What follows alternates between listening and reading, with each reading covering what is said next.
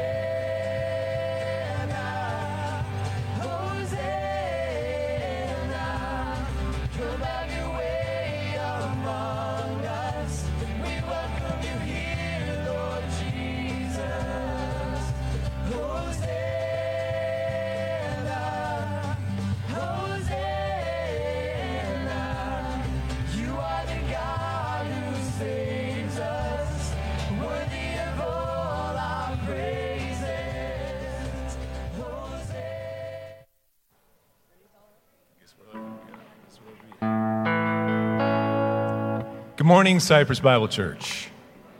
Oh, I can do better than that. Good morning. There we go. That's better. That's better. Um, I was thinking this week as I was practicing how much I enjoy music. And one of my earliest influences in music, interestingly, well, maybe not interestingly to you, but it was the Sons of the Pioneers. And even before I was in kindergarten, I learned how to put a record on the record player and play my parents' Sons of the Pioneers albums. And the reason I liked it is because I loved hearing the vocals and the people singing together. And it stuck with me. It sticks with me to this day. I can still listen to Tumbling Tumbleweeds and do that. And I bring that up because it was brought to my attention this week that sometimes when we're worshiping, people don't know that if they're supposed to be singing or not. And that, never, that thought has never occurred to me because I sing all the time, even when it's inappropriate.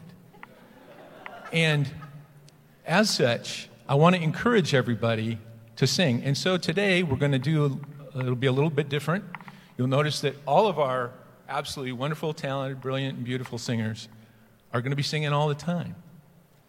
And that's the part of, of being in this room in particular, and the part that I missed when we were online. There's nothing like hearing everybody sing. So please do that this morning as we lift up the name of Jesus. Start off a little older song.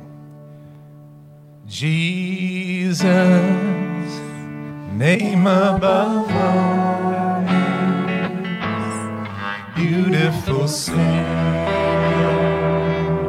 glorious Lord,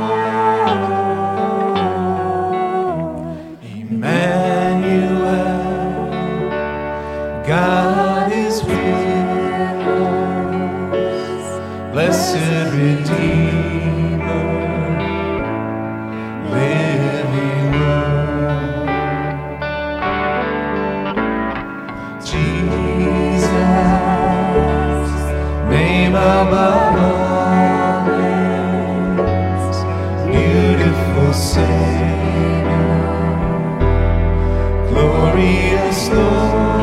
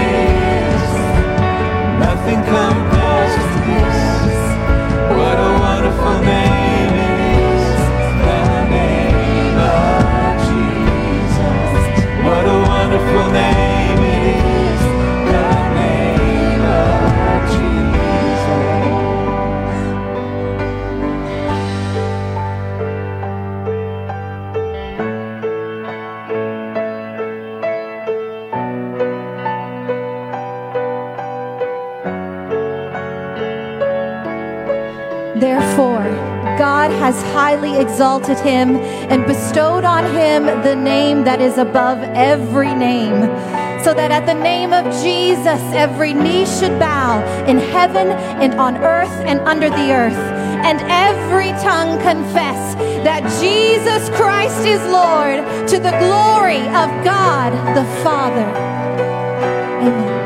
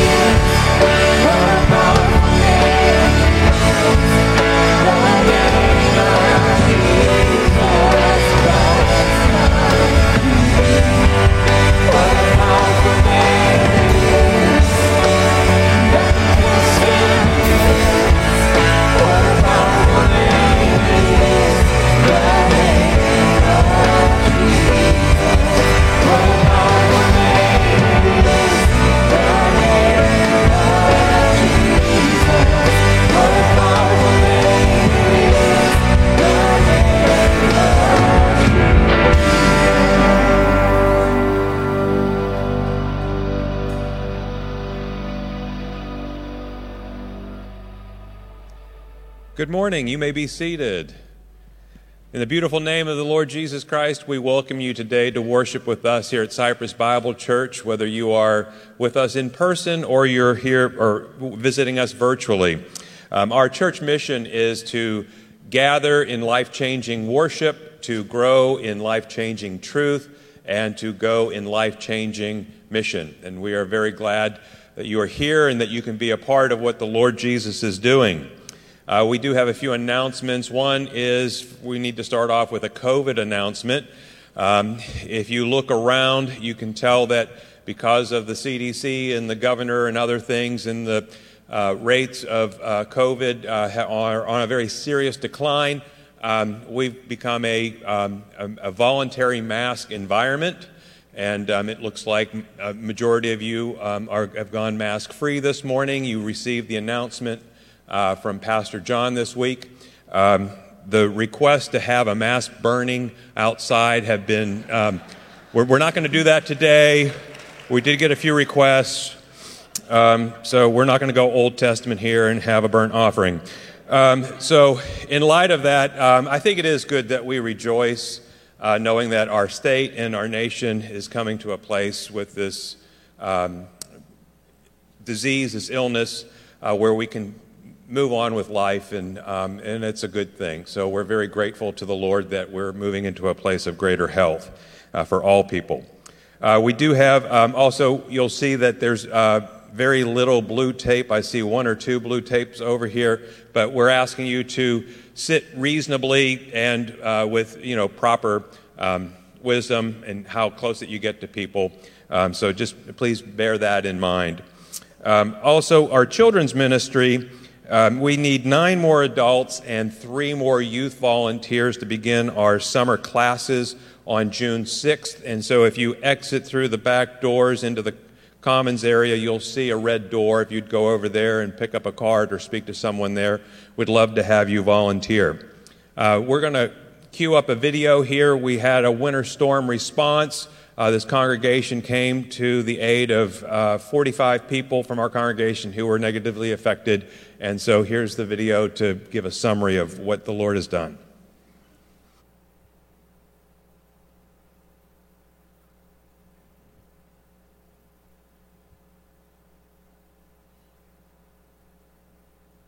Hi, I'm David Othola. I serve as the disaster response coordinator for our church. My role is to coordinate the efforts of the numerous volunteers uh, responding to help other members of our congregation who have suffered damage uh, from a storm such as this past winter storm. I coordinated the efforts of approximately 22 uh, volunteers at our church who helped out uh, making plumbing repairs, uh, removing damaged flooring, and doing drywall repairs in about 22 homes. So I want to thank all of them for the great effort that they made uh, to get this done and to serve others. I want to also point out that God provided greatly for us. Uh, not only did He provide the funds that we needed to help our members, um, but He also enabled us to get the parts and the components we needed when normally these things were very scarce.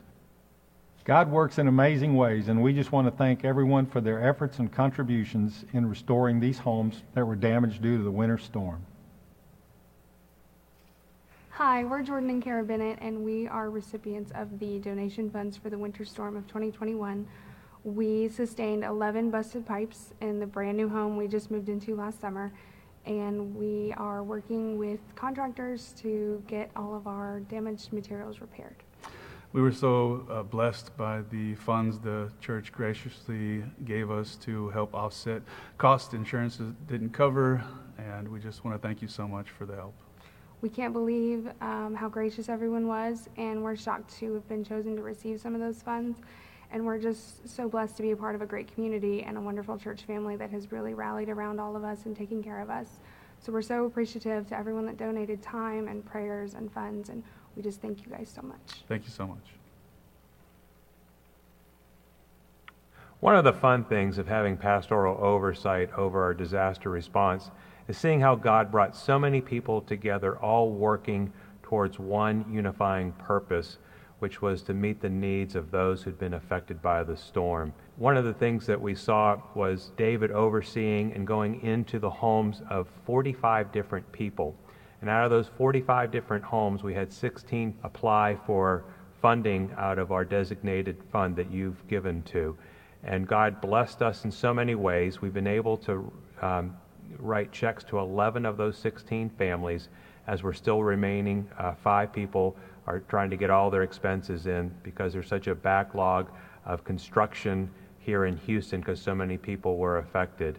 But it's been so great to live out the implications of Acts chapter 2, verse 45, that says that all the believers were unified and they shared of their possessions and gave to those who were in need. And so we're really grateful that we are all able to be a part of living out the implications of the scriptures.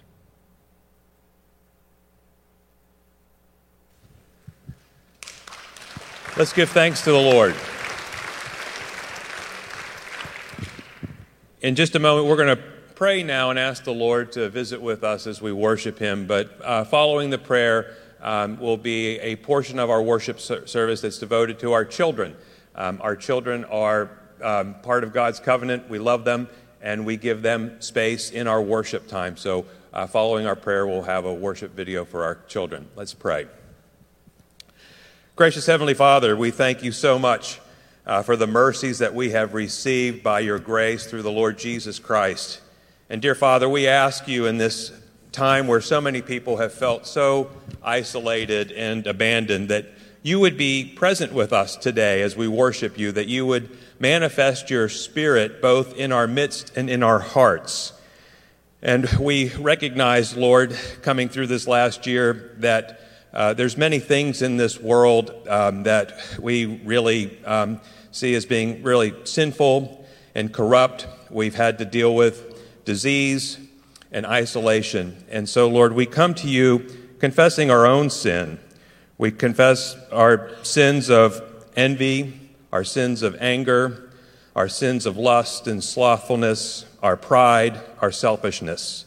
We come to you knowing that we can confess our sins uh, because the Lord Jesus Christ, your Son, is our Savior, and He came and He died for us. And through His life and His ministry and His resurrection, we are the recipients of reconciliation with you, Father. We thank you for the forgiveness of our sins, dear Jesus, that you have earned for us. And we ask that you would give us your Holy Spirit, that we would live out the implications of the grace that we have received today and every day this week. We pray that you would be with us as we listen to the word of God preached. We thank you uh, for the love that we will hear from the message today and help us to understand that love is not just an emotion. Love is the person of Jesus, and love is the manner in which you um, treat us, dear Father. And so may we um, celebrate your love this day. And we ask all of this in the name of the Father, Son, and Holy Spirit. Amen.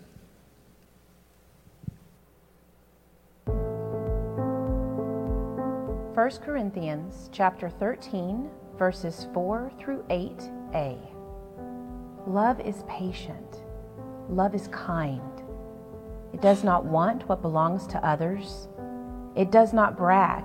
It is not proud. It does not dishonor other people. It does not look out for its own interests. It does not easily become angry. It does not keep track of other people's wrongs. Love is not happy with evil, but it is full of joy when the truth is spoken. It always protects. It always trusts. It always hopes. It never gives up. Love never fails.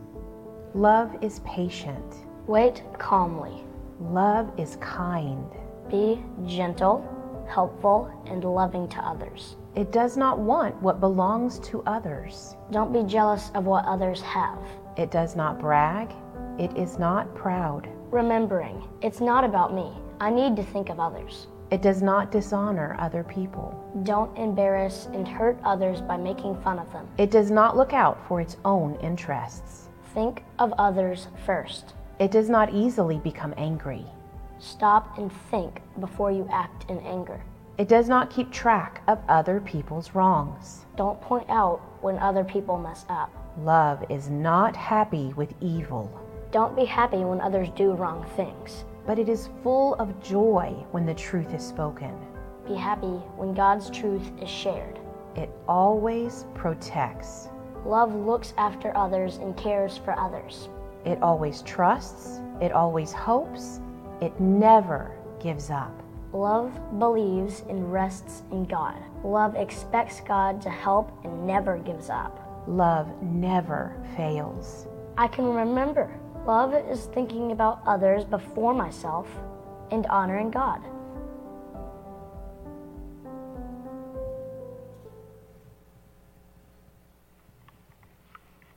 Would you stand, please?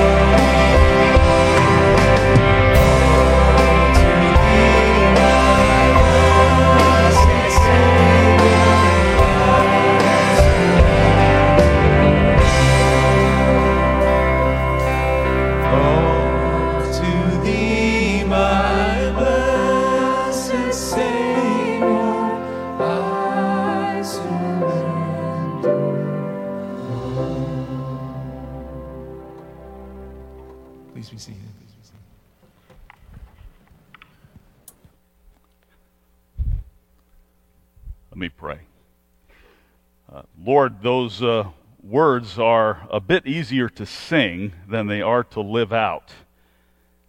And so, Lord, I pray that uh, as we struggle against our own will, our own desires, and our own flesh, that we would, uh, by the power of your Spirit, uh, live in a way where we surrender to you, your will, your way, which is best. And I ask this in the powerful name of Jesus, our Savior.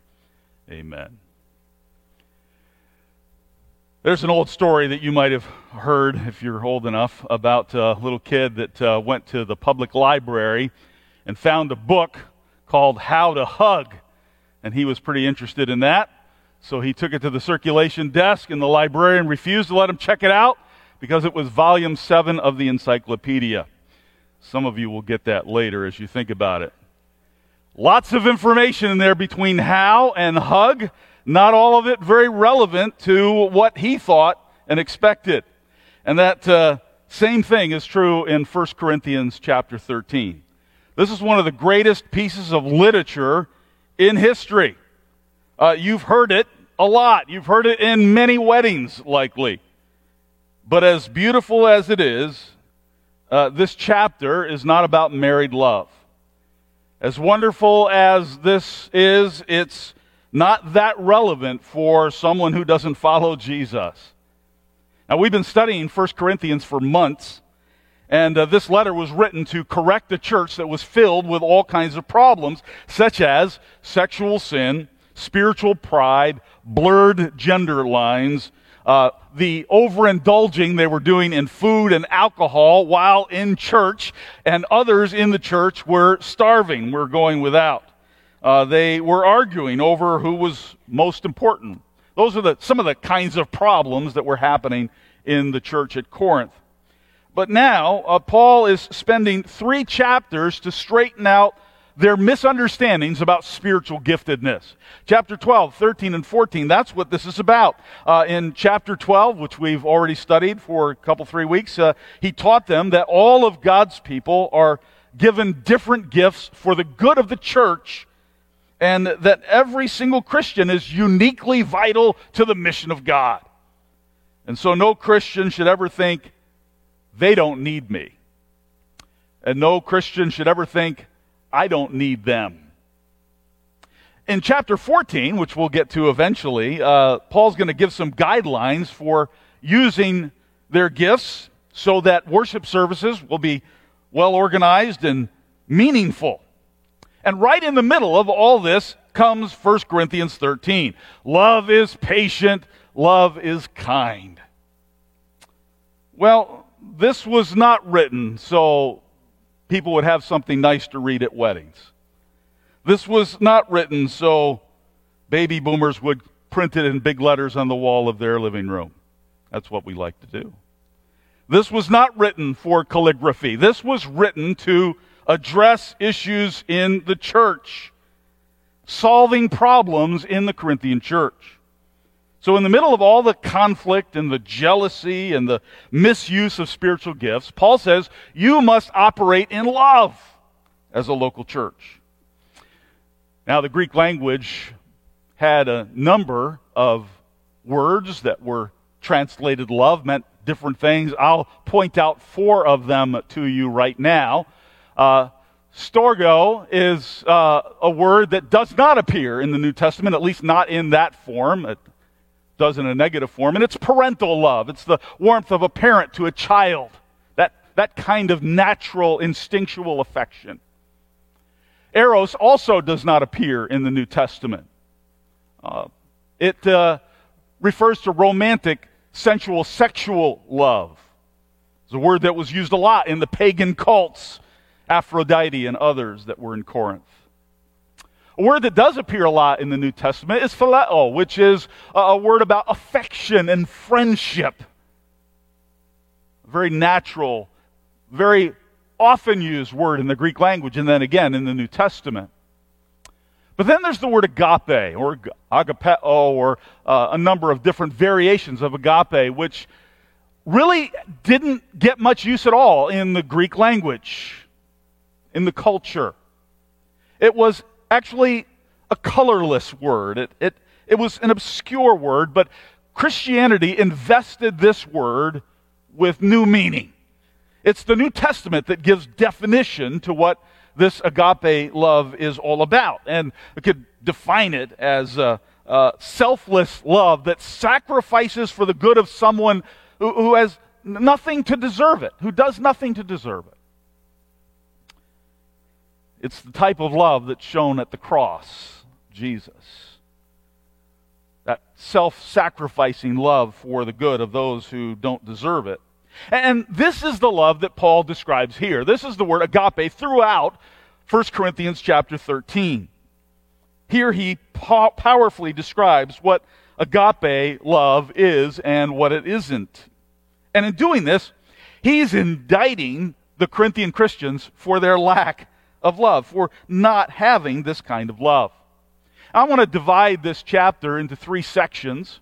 The first three verses talk about how love matters, and the middle section, what love does, and then last why love lasts. Now, I'll confess to you that at least once in my lifetime, I've preached a lengthy series on chapter 13 alone.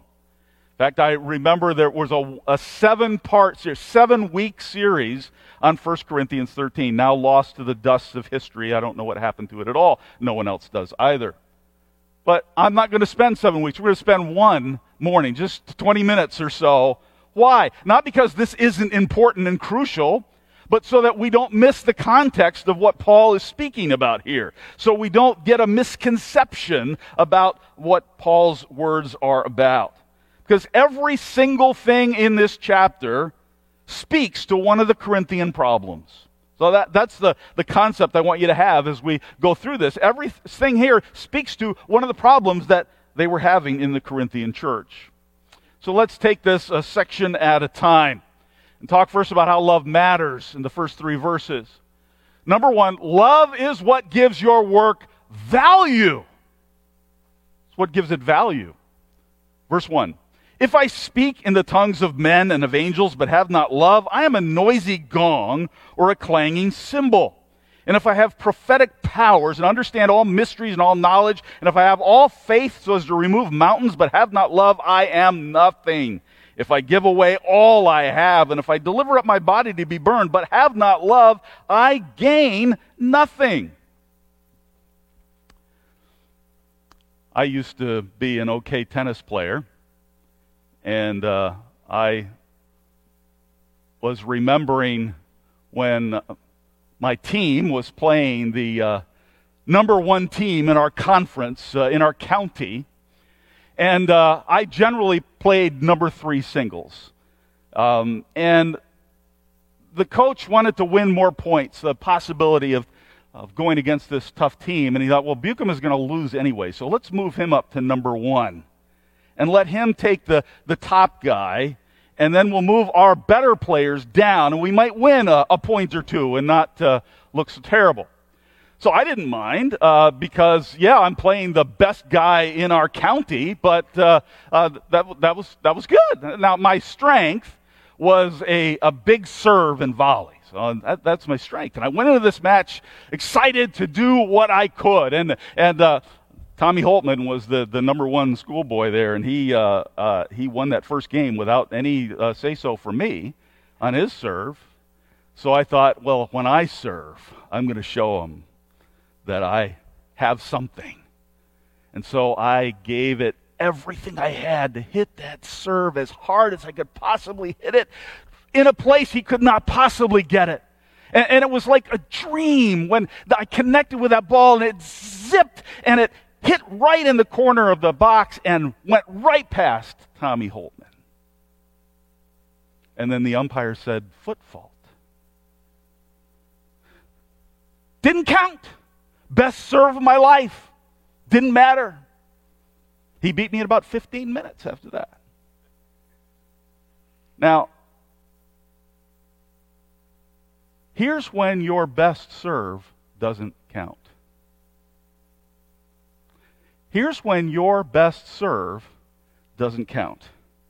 No matter how great your ministry contribution, whatever it is, it doesn't score unless you do it in love. That's what Paul says. He lists several spectacular gifts that the Corinthians highly prized. And even these gifts, as great as they are, if you do them without love, he says it's pointless. Now, what does that mean? We'll get to that. But let's understand, first of all, what Paul says here. Let's make sure we understand. The Corinthians were enamored with the speaking gifts. They valued eloquence and linguistic skill and soaring rhetoric and even maybe ecstatic speech. And they were proud of those gifts.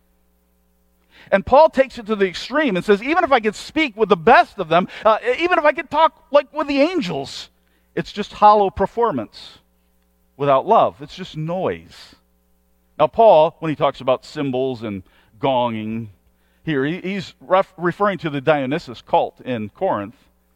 Because, uh, to honor their God, those who were in this cult, mainly women, they, they would uh, sacrifice five times a day. And during that sacrifice, seven women would beat cymbals. They would clang cymbals together. And while they were doing that, the rest of the group would shout chants and they would whirl and they would scream and they would dance. And so when Paul says this, he's, they can easily see that he's saying, without love, what you're doing is no better than pagan ritual. It's just noise. Next, he mentions prophecy which is either foretelling future events or powerful teaching that reveals truth to the church. And, and again, Paul uses hyperbole here. And he says, even if I could comprehend all the secrets and all the, the knowledge and wisdom of God, which is not possible. He said, even if I had a faith so extraordinary that I could relocate mountain ranges with a word, it's all worthless without love. And finally, he mentions generosity.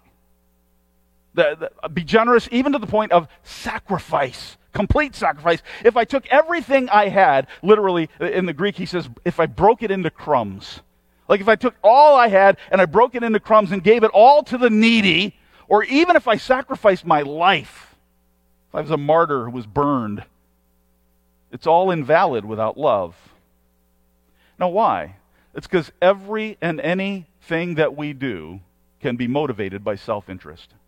I, I, whatever you do, anything you do can be motivated by self interest. It can be about, I want people to like me. I want people to notice me. I, I want to be appreciated. I want to be compensated fairly. I want to be respected. And so, no matter how spectacular the work, it's meaningless without love. That's what gives your work value. And what does this all mean? Give a few examples. Let's say you have the gift of hospitality. And therefore, you welcome somebody into your home and you treat them with honor as your guest. You cook them a fantastic meal. You have great conversation, and they go home basking in the warmth of your kindness and your generosity. But if this did not spring from the love of God in Christ, you have robbed yourself of spiritual benefit. Oh, the guest is fine. The guest feels like you love them and care for them, but you've robbed yourself. That's what Paul says repeatedly here. You get nothing out of this deal. You've robbed yourself of spiritual benefit. Or let's say you have the gift of helps or administration, and you've worked very hard to set up for an event. You work out the logistics. You shop for the supplies. You made decorations. You arranged the seating chart. You prepared the food. You, you checked people in, and the event was flawless. It's a big success. If you didn't do this for love, in love, with love, it was a fail. And let's say you have the gift of music. And you practiced and you prepared and you performed, and every note could be perfect. Every piece could be enjoyed by everyone. And yet, if it was done for the love of music, or if it was done for your own satisfaction, and if it was not done out of self sacrificing love for the good of others, it's just a lot of noise, Paul says. Now, don't miss where this love is supposed to come from. It, it's not that, uh, oh, I do this great thing and then people express love to me. No, that's not it at all. It, it, it's that whatever I do must be out of love, from love, or it fails. So, the effectiveness of your gifts and your abilities, your service, can only be measured by whether or not you operate in love. The most inspiring leader, the most insightful Bible teacher, the most powerful prayer is robbed of all spiritual benefit unless it happens in love. Second, love is always actively demonstrated. This is the central section. Verse 4. Love is patient, love is kind, it does not envy. It does not boast. It is not proud. It is not rude. It is not self seeking. It is not easily angered. It keeps no record of wrongs. Love does not delight in evil, but rejoices with the truth. It always protects, always trusts, always hopes, always perseveres. Now, what is happening here are 15 different verbs that the apostle uses to define love. So, agape love, not a feeling. Agape love, not an emotion. Agape love is an action. Love has to be shown. John 3:16. God so agaped, so loved the world that he gave his one and only son, that whoever believes in him shall not perish but have everlasting life. That's the love of God demonstrated in the sacrificing of his son Jesus. And each of these verbs is in the present tense, a continuous present. It means that these are all habitual actions. Everything Paul says here in these verses. Uh, uh, and, and there's something that you do and you keep on doing.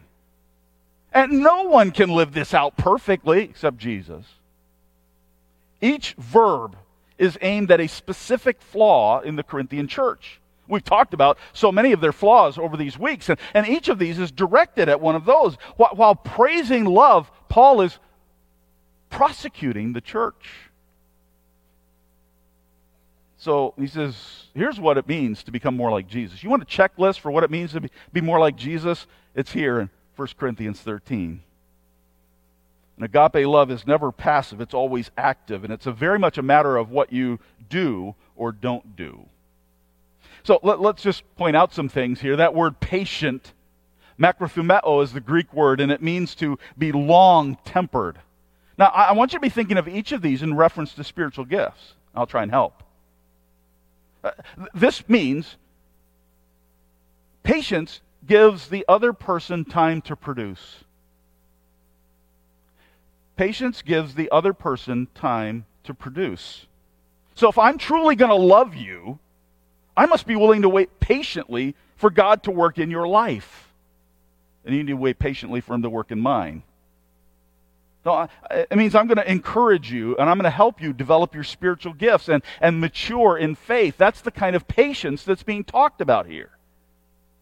It's kind. That means to be good, gracious, constructive. This word did not exist before the New Testament. Paul, in fact, coined this word to describe the kindness that comes from Christ. It's a kindness meaning that it makes things better for others. That's what it means to be kind, agape. It makes things better for others. This love is not simply something that's nice, but it appreciates the gifts of others and, and encourages those gifts. It's constructive. It does not envy.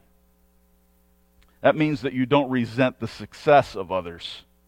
So, that person who has the same gifts that you do, but seems to get more attention, seems to be more appreciated for those gifts, or, or maybe they have gifts that you wish you had Love means you're not jealous of their gifts, you're not jealous of their success. Does not boast means you don't brag about your own gifts.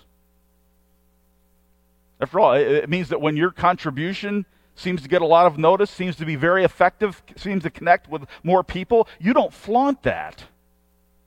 You're not self important in the use of your gifts. Is not proud Paul uses a word that means to be puffed up with air. So love doesn't have this inflated idea of its own importance. That, oh, I have the really important gifts. Or, or my opinion about what's important is, is really what matters. It's this unhealthy pride. It's not rude. This word has sexual overtones, by the way. It carries the idea of behaving in a lewd or crude way. So, Love refuses to act in an indecent way that causes shame to another. That's, that's the rudeness here. You, you know, you just look at the news, right? There are people who use their spiritual gifts and abilities and position to take advantage of others, even in sexual ways. Obviously, love doesn't do that. Any way in which you, you might use something to manipulate others, that's a wrong use of the gifts. Uh, it, it's not self seeking, Paul says. Uh, love doesn't demand me first, it doesn't strive for my own advantage, it's not wrapped up in my individual rights, it's not easily angered. So, this kind of love is not thin skinned. You can't provoke agape love without lots of hard work. Love doesn't get irritated easily by what's said or done. So, how touchy are you as you serve God or as you in, involve yourself with others who are using their gifts? How touchy are you? Love's not easily angered. It doesn't keep any record of wrong. That, that word for record is logizomai, and it's an accounting term. It means to, to write it in a, in a ledger, to count it up, to calculate it. And so whenever you keep a record, it's because you have a view of repayment in mind. You, you're balancing the books. Love doesn't keep that kind of record. It doesn't keep score. This is the same love that's talked about in, in Romans 4 8. This is, Blessed is the one whose sin the Lord will never count against him. It's logizomai. Blessed is the one that God doesn't keep a, a, a ledger on because it's been wiped clean by Christ. His blood washes away our sin, our record of wrong and evil because of Jesus. Does not delight in evil. That, that word for evil is just unrighteousness, it, it's sin of, of any kind. So love doesn't find joy in that. It doesn't applaud when somebody is misusing their gifts, when they're manipulating people. You know, you know people who, who are successful sometimes, those who are following them, those who admire them, excuse their sin because, well, he's getting a lot done. Look how many people are here. Look how much money's coming in. Look at how successful we are. And in that sense, they're applauding unrighteousness and evil. Love doesn't do that.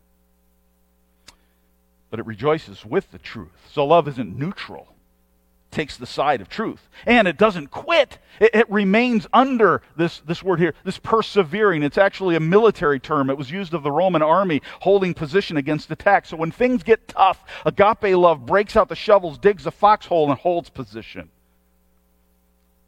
It's always actively demonstrated. Not an emotion, not a feeling. Last section.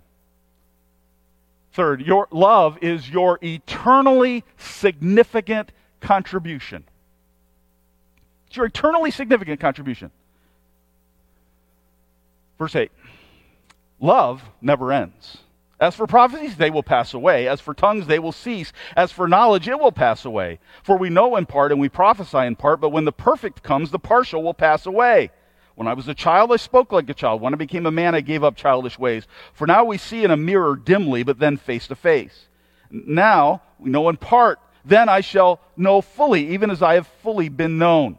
So now faith, hope, and love abide. These three, but the greatest of these is love.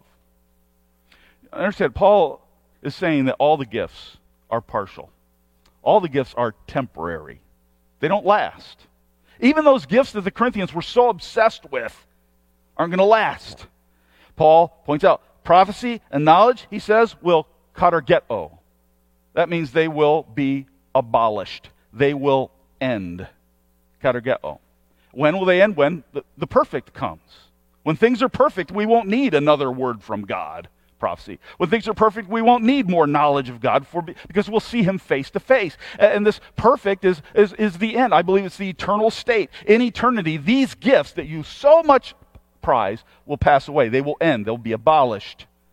And Paul says, tongues will pa'o. Oh, it's the word he uses, not katergeo, but pa'o. That's a different word, and it means to cease. And it's in the middle voice, so I believe that it, it's saying that this gift will stop on its own. Now, in contrast to these, which he says will end, love doesn't. There is no end. When the perfect comes, love continues on. Now, now don't miss this. Your God given gifts are important. Each believer is uniquely vital to the mission, but only when you exercise your gift in love will there be lasting impact. The only way that your gift has lasting impact is when you exercise it in love. Why? Because when you're exercising your gift in love, God is doing it. And if God is doing it, it will last. Every time I function without love, I rob God of glory. Love continues through death to eternity. The value of my sermon won't last to eternity. The value of my sermon probably won't last to the parking lot. But it, with love, that continues. It's non perishable, it's death proof. Love gives every spiritual act eternal value. So, contrary to what some of you might think, the goal is not of the Christian life is not how many Bible studies you attend. It's not even how many you lead. Some Christians seem to think that there's some sort of special heavenly crown if they're in multiple Bible studies until they die. Not so. What lasts is the love you demonstrated in the study. What lasts is the love with which you led the study. What lasts is the love that you showed in living out that study. The goal of the Christian life is not praying X amount of time per day, an hour or two hours, whatever it might be. No. What matters is the love with which you prayed. The goal of the Christian life is not how much money you gave for missions or benevolence or church ministry. What lasts is the love with which you gave. The goal of the Christian life is not how long you worked in children's ministry, how many lessons you taught in children's ministry, or that you hold the record in children's ministry for not losing any children under your care.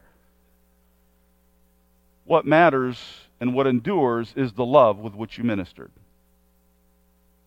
The love you showed to each student, to their parent, to the other helpers. Now, I just counting the, I would say the last 10 years, people from Cypress Bible Church have shared the gospel with tens upon tens of thousands of people from Houston to New York City, from Mexico to Nepal. Now, the gospel is the power of God to salvation for everyone who believes. So the proclamation of that gospel was, has infinite importance, eternal importance. But listen to this the contribution of those who shared the gospel only has eternal significance if it was done out of love, in love, and for love. Gospel, very important. Your contribution only counts if you do that in love and for love. Your service, in whatever capacity, will be an eternally significant contribution if there was love. One writer called agape love the currency of heaven. Love is what matters. Love is what we long for. We love, long for this love that doesn't end, that which God showed to us. Stephen Um says that when his grandmother was diagnosed with Alzheimer's, she spent the last few years of her life stuck somewhere between the present and the past. And she no longer recognized her husband and even called him by the name of her old boyfriend. But she was well cared for. She was surrounded by her family. And this much was clear she had nothing to offer. That's agape love. That's the kind of love all of us want to experience. Love that gives with no expectation of return on investment. Love that endures when there is nothing left. That's the love that God showed to us in Christ. And contrary to the Corinthian obsession with the spectacular spiritual gifts, Paul says those are going to disappear. But what remains are faith, hope, and love. And love is the greatest. Love is the largest. Love is the strongest. That's what that word means. Love is primary. And that's because love is who God is. The love of God that looked down at our broken, fallen, rebellious world and said, I would die for you. And the good news of Jesus is that I did die for you, he says. It's already done. I became nothing so that you would know that you aren't nothing. And the gospel is that the game has already been won. That in Christ, love stepped out into the playing field of history, and through what looked like a tragic loss, his execution, bloody death on the cross, came ultimate victory. And Jesus triumphed through his glorious resurrection from the grave, defeating sin and death and hell. And that's how we know that love never ends. It's already beaten sin, death, and hell in Christ. And so, this is how we must operate as a church. if we're ever going to be more like Jesus, this is how our service to God, to one another, must look. So, within the first year or so that I was pastoring a, a church some time back, there, there was a family who was very important to the church moving out of state. I'll call them the W's. And they had been very heavily invested in the church. And in fact, Mrs. W had been the one that put together all the receptions. She was the leader in this. She was just a genius at putting on the mission dinners or uh, any kind of special event. She was in the center of that, organizing and making it happen. And now she and her family were moving out of state. So they put on a reception for the W's. And I would say there was maybe about 150, maybe 200 people there recognizing this family and the, how the Lord had used them and their time at the church. And somewhere in the middle of this reception, Mrs. W said, I want to say something. It's like, that took everybody by surprise because she wasn't somebody who said much. And I was on the fringes of this crowd, but, but uh, I, I, she said something like this Now that I'm going, somebody else is going to have to take over this job. And some of you others who've been sitting around doing nothing need the help. Boy, that put a crimp in the party. There was some nervous laughter and a lot of silence. And some people who were sad weren't quite as sad anymore. But it's possible that maybe near the end of her ministry, Mrs. W was struggling to exercise her gift with love. And isn't that where we all find ourselves from time to time? You are uniquely vital to God's mission. But here's what matters most Were you motivated by love? Did you act with love? Did you grow in love? Because in the end, only love remains. Lord, thank you for your great love to us in Christ Jesus. Thank you that you have richly poured out your blessing upon us. May that be our motivation, our power by your Spirit to live for you in this world, that we would be the body of Christ, that we would exercise our gifts that you have graciously given to us in love, knowing that that's what lasts. Whatever those gifts are, Lord, may that be how we use them for your glory and honor in Jesus' name. Amen. Would you stand with us? Join us in song.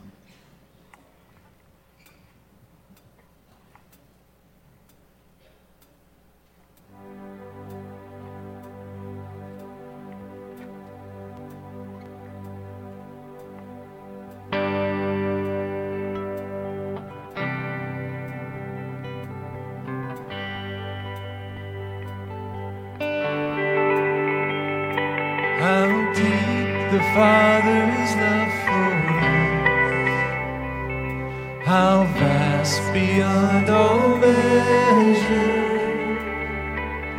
that He should give His only Son to make the wretched treasure. How great the pain of sin. The turns his face away as moons which mar the chosen bring many sons to glory.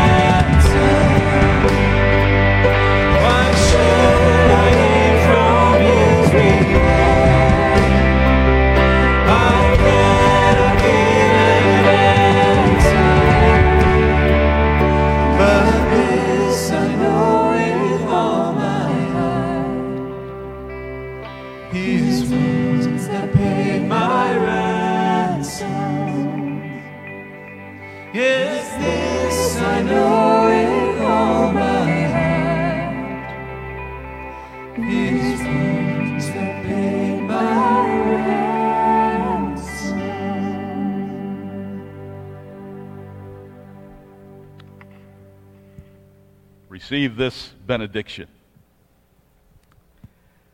Now may the love of God the Father and the grace of the Lord Jesus Christ and the fellowship of the Holy Spirit be with you all forever and ever.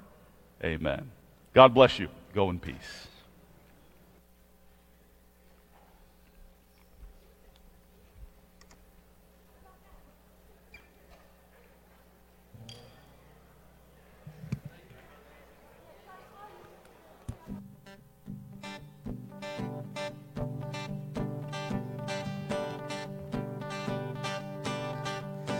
praise is rising, eyes are turning to you.